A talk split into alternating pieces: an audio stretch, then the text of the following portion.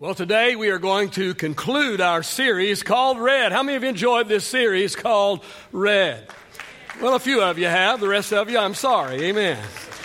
Hey, we named this series after the red letters in the Bible, which are the words of Jesus. I, I call these words of hope. How many's ever needed some words of hope? Well, today our subject is hope for our identity crisis, hope for our identity crisis. Here's the problem the problem is everyone is born an original, most die a carbon copy. Here's what we need to understand today, and that is our uniqueness is our greatest value. I want you to get a hold of that this morning. Our uniqueness is our greatest value. Why do we try so hard to fit in when we should be trying to stand out? And if we would understand that our uniqueness is our greatest value, our uniqueness is our greatest asset. Well, at some point in time in life, most people experience an identity crisis. Might be as a child, might be as a teenager, might be as a young adult. For others, it happens later in life. The good news is there's hope for our identity crisis. I want us to read some scripture to get us started today. We're going to read in the book of Matthew, chapter number 16. Matthew, chapter number 16. And we're going to start reading with verse number 13. It says, When Jesus came into the region of Caesarea Philippi, he asked his disciples, saying, Who do men say that I, the Son of Man, am? So they said, Some say John the Baptist, some Elijah and others Jeremiah or one of the prophets. He said to them, But who do you say that I am? Simon Peter answered and said, You are the Christ, the Son of the living God. Jesus answered and said to him, Blessed are you, Simon Bar Jonah, for flesh and blood has not revealed this to you, but my Father who is in heaven. And I also say to you that you are Peter, and on this rock I will build my church and the gates of hell shall not prevail against it. And I will give you the keys of the kingdom of heaven. And whatever you bind on earth will be bound in heaven, and whatever you loose on earth will be loosed in heaven. And then he commanded his disciples that they should tell no one that he was Jesus the Christ. From that time, Jesus began to show to his disciples that he must go to Jerusalem and suffer many things from the elders and chief priests and scribes and be killed and be raised the third day. Then Peter took him aside and began to rebuke him, saying, Far be it from you, Lord, this shall not happen to you. But he turned and he said to Peter, Get behind me, Satan. You are an offense to me, for you are not mindful of the things of God, but the things of men. I want to make four statements today that relate to our subject. And the first statement that I want to make this morning is this, and that is who we are is not always who people think we are. Who we are is not always who people think we are. See, see, people make false assumptions about us. People make false assumptions about us. This has happened to me many times because of my position uh, as pastor, there have been people who have had a bad or a negative experience with a former pastor. So, so based on their past experience, they think that I am like that person, that I will act and react like they did. Or Maybe they had a good experience with a former pastor, and, and so they assume that I'm going to be the exact duplicate of that beloved pastor. People make false assumptions about us, both good and bad. Who we are is not always who people think we are. Uh, this even happened to Jesus. Uh, in verses 13 and 14 that we read, Jesus asked the question he asked, He said, Who do people say that I am? Notice Jesus didn't say, Hey, who am I? No, J- Jesus said, Who do people say that I am? And they answered him, They said, Well, some are saying you're John the Baptist. And some are saying you're Elijah. And others are saying you're Jeremiah or you're some other prophet. See, who we are is not always who people think we are. Not only do people make false assumptions about us, but people attach unfair labels on us. They attach unfair labels on us. We pass judgment on people far too quickly. Would you agree? Somebody needs to help me a little bit this morning, please. I said, we pass judgment on people far too quickly. You know, you know, we look at how they're dressed, or, or we see one single post that they make, or it's because of the buzzwords that they do or don't say. We size them up and we attach a label on them. Uh, you know, maybe we see somebody having a bad day and they're reacting poorly to it, and so we label them according to this one single experience that we've had with them. People attach unfair labels on us sometimes. I, have told you about the time a man came up to me. I'll never forget. I was standing at the graveside of a gentleman that had passed away, and, and a man came up to me and stood by me, and he said to me after the end of the service, he said, he said, I need to apologize to you. And I said, To, to me, sir? You need to apologize to me? Why would you need to apologize to me? We don't even know each other. Well, he said, I was told something about you five years ago. And he said, I have hated you for five years. But he said, I have watched you from afar, and you are nothing like what I was told you were. Please forgive me for listening to a lie. See, someone had placed an unfair label on me and had assumed it was accurate. Who we are is not always who people think we are. Second statement I'd like to make this morning, and that is who we are is not always who people want us to be. Who we are is not always who people want us to be. Let, us read verses 21 and 22 again. It says that from that time, Jesus began to show to his disciples that he must go to Jerusalem, he must suffer many things from the elders and chief priests and scribes, that he must be killed and be raised the third day.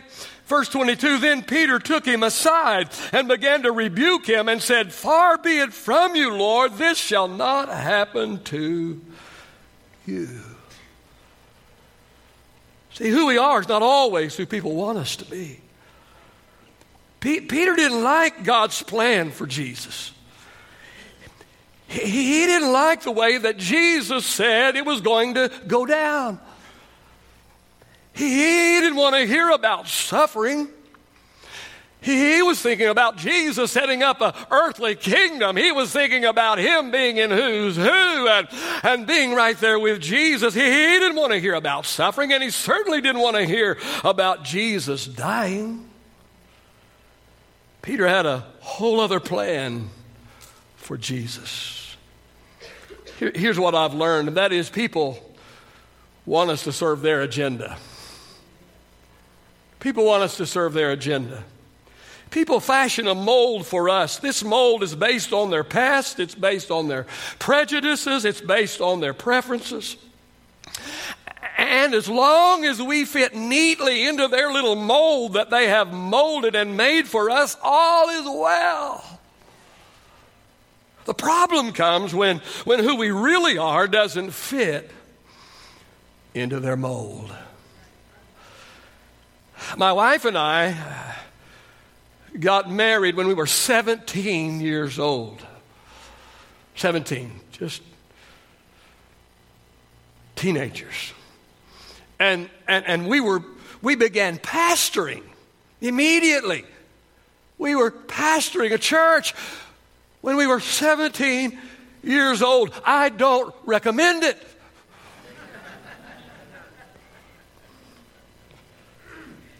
It's a miracle we're still married. And, and, and June the 17th, it will be 47 years. It's a miracle. Hey, it's a miracle we're still married. It's an even bigger miracle that I'm still alive. See, see, I married a teenager in miniskirts and go go boots. And I took that teenager in miniskirts and go go boots and I turned her into a grandma. Literally. Literally.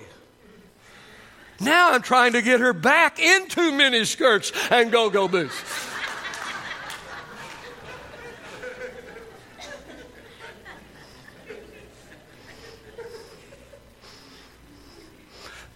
who we are is not always who people want us to be. I wanted her to fit a mold. I wanted her to play a role. People want us to serve their agenda. And people want us to adapt to their way of thinking. See, people have an opinion on just about every subject. And here's what I've discovered every generation has a different opinion. Doesn't make it right or wrong, it just is. It just is. Several years ago, when I was pastoring in another city, I had someone of a certain generation come up to me and they said to me in the lobby, they said, Pastor, they said, if you'll start doing X, Y, Z in the church, more people will come.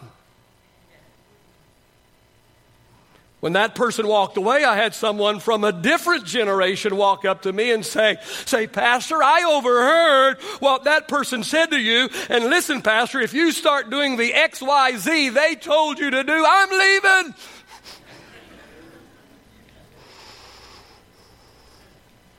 See, who we are is not always who people want us to be. And everybody wants something different from us.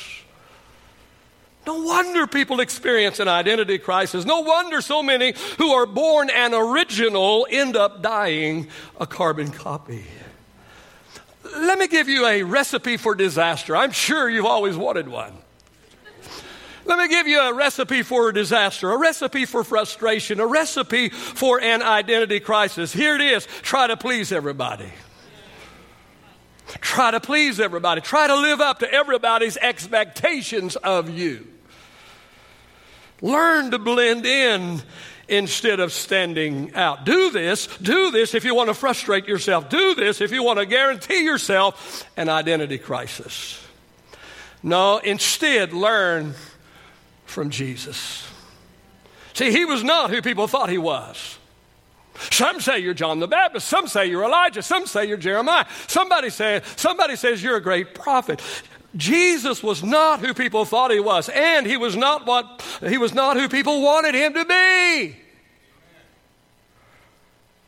The religious leaders had an agenda for him. But Jesus came with his Father's agenda. He chose to stand out, not blend in. Aren't you thankful that he did? All right, here's my third statement I want to make this morning, and that is this Who we are is who God created us to be. Who we are is who God created us to be. In verse 23, Jesus rebuked Peter for trying to get him off track and trying to derail his destiny. Listen to me this morning. There will always be well meaning people who will stand in the way of your God given destiny. A couple things I want to say here. First of all, learn to appreciate who you are learn to appreciate who you are. There are two things that you need to discover about yourself. Number one, who you are. And number two, who you are not. You need to know who you are, but you also need to know who you are not. Psalm 139, verse 13 and 14 says that we are fearfully and wonderfully created. It says that God made us very complex. See, we did not come off of an assembly line. We are special. We are unique. We are one of a kind. In fact, no two sets of fingerprints are alike. That ought to be a clue for us. God made us individuals. We didn't come in a 12 pack. Who we are is who God created us to be. Learn to appreciate who you are and stop wishing you were someone else. When I was in the third grade, I changed my name. Because I was born in 1955, and in 1955, every third boy born in America was named Michael. When I got in third grade, there were five Michaels. And so she, the teacher called one Mike, and one she called Michael, and one she called whatever, whatever, whatever. She got to me, and, she, and my middle name is Don, so it's Michael Don. But she didn't call me Michael Don, she called me Mike Don. I was Mike Don. So I changed my name to Jimmy.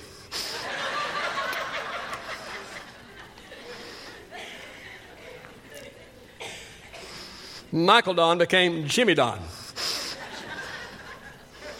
It lasted till I got out of the third grade. Amen.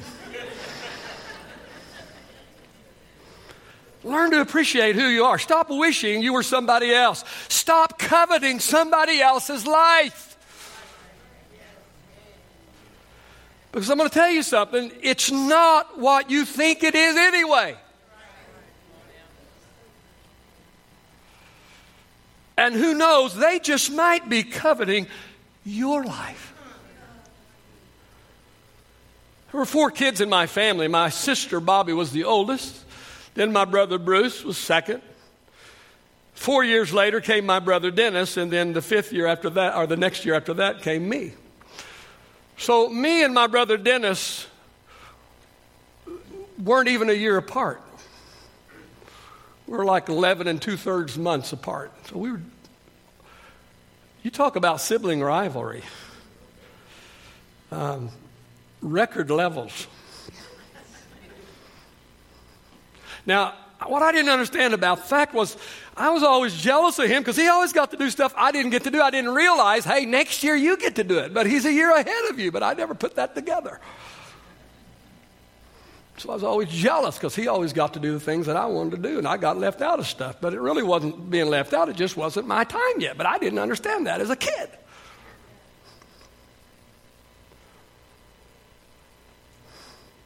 And I was jealous of my brother, just a year older than me. And I found something out just, just a few months ago when my mom was dying. And me and my brother was sitting out on the front porch of mom and dad's house. And I found out something I didn't know my whole I'm 64 years old, and for 64 years I didn't know it. We're sitting there talking, and my brother says to me, You know, I was jealous of you our whole life. What? He said, You know, I was jealous of you whole, whole life growing up. You was jealous of I, I said, I knew I was jealous of you, but you were jealous of me. He said, I sure was. I said, Why are you jealous of me? He said, You got the good skin. I said, What? You got the good skin. I said, What? You got the good olive complexion skin that tans up really nice in the summertime.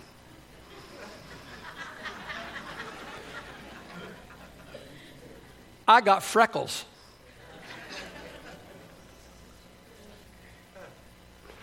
And I looked at you, and you're skin and I looked at me and my thousands of freckles. Not jealous. And he said, And you're better looking than me. I said, Well, I said, Huh? He said, Yeah, as a kid and as a teenager. He said, I would look at you and I'd say, That dude's good looking. And I'd look in the mirror and I'd say, I'm not. Stop coveting somebody's somebody else's life. It's not what you think it is anyway. And who knows, they just might be coveting your life. See, who we are is who God created us to be. So learn to appreciate who you are. and focus on your abilities and God given strengths. In Romans chapter 12, verses 6 through 8, as well as other places in Scripture, it tells us that God has gifted all of us. Now, what we need to understand is that my gifts may be different than your gifts, and your gifts may be different than my gifts, but all of us have gifts, and we all have unique talent and ability. And these gifts and these talents were given to us by God for a specific purpose, a specific purpose. See, I personally believe that when we stand before God at the judgment seat of Christ one day, He is not going to reward us for doing good things. He's not going to reward us for doing good things. He's going to reward us for doing God things. Say God things. See, he's not going to ask us if we did some good things with our life. He's going to ask us if we did what he placed us on planet Earth to do. He's going to ask us, did we do what he gifted us to do? Did he do did we do what he equipped us to do? Stop envying somebody else's gifts and talents and start focusing on your own. Your identity crisis, hear me, this is good right here. Your identity, it's all good, amen. Sorry. My humility just leaked out, amen. Your identity crisis might have its roots in envy. Did you hear me? Your identity crisis might have its roots in envy.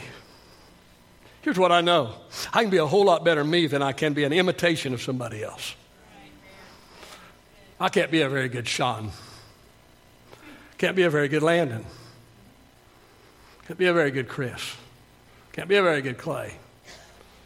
Can't be a very good Jacob. I'd be a pretty good me.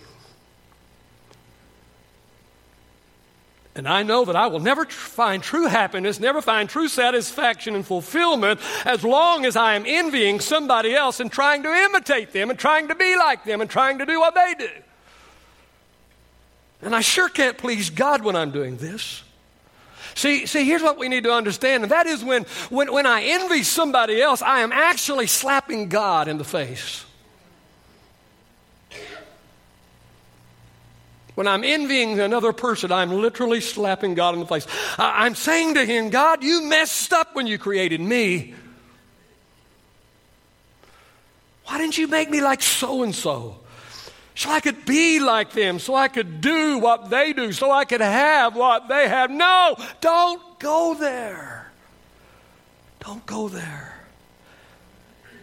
Because who we are is who God created us to be. And the fourth statement that I have for you today is simply this, and that is who we are can always be improved. Well, that's just me. Well, that's a good start.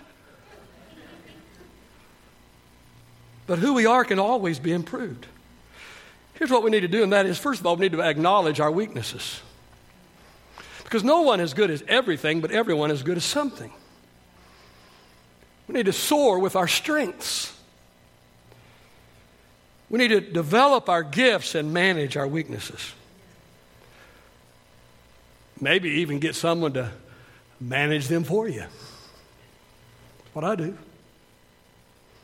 I have a position right now that I wouldn't do if I didn't have somebody help manage my weaknesses. Develop your gifts, manage your weaknesses, maybe even get somebody to manage them for you. Eh, listen, here's what I know about teams, and that is if everyone on your team is just alike, you have chosen your team poorly.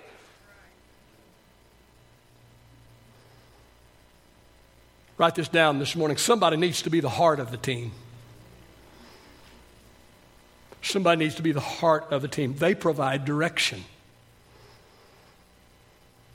Somebody needs to be the head of the team because they flesh out the vision of their leader. They take what's in the heart of their leader and they flesh it out.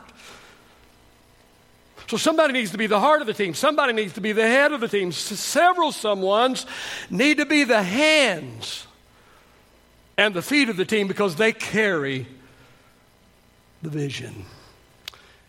Here's what I know that is the key to a successful team is getting every player in the right position.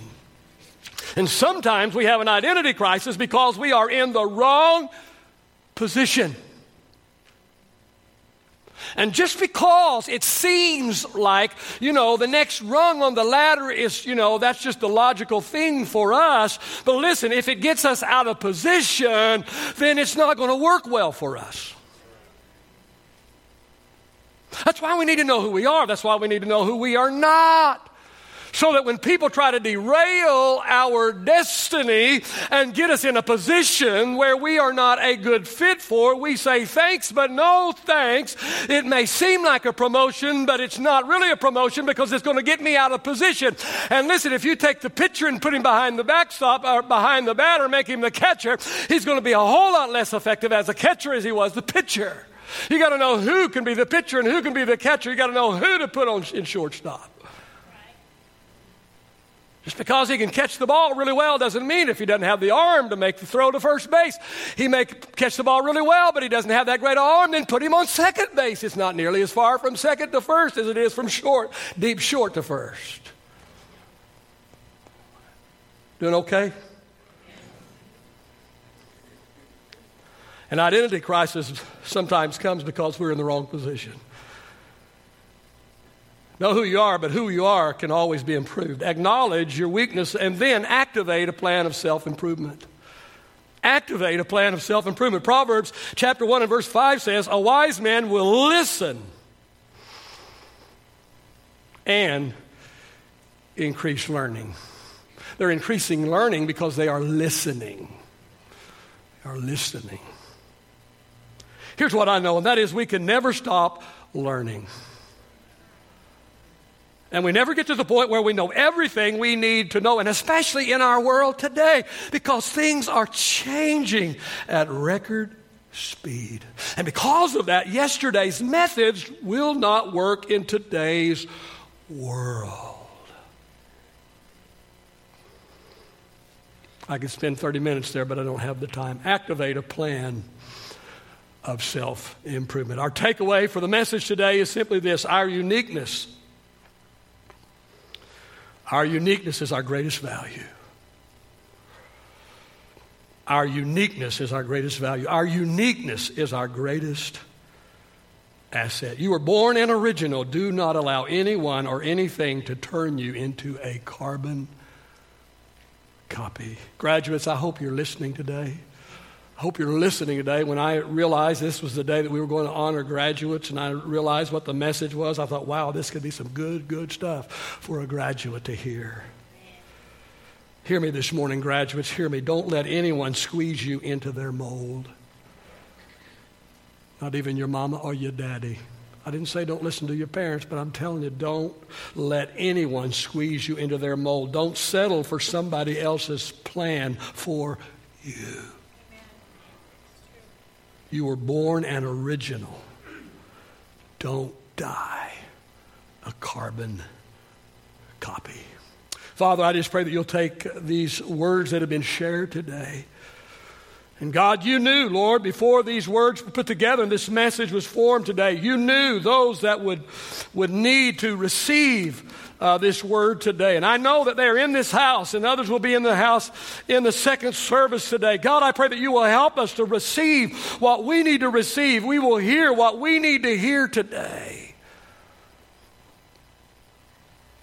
Help us, God, to realize that you have called us uniquely and equipped us uniquely. You have a plan, not just for a set amount of people's lives, but you have a plan for every single life. And you've gifted every person uniquely so that they could fulfill your plan for their life. Amen.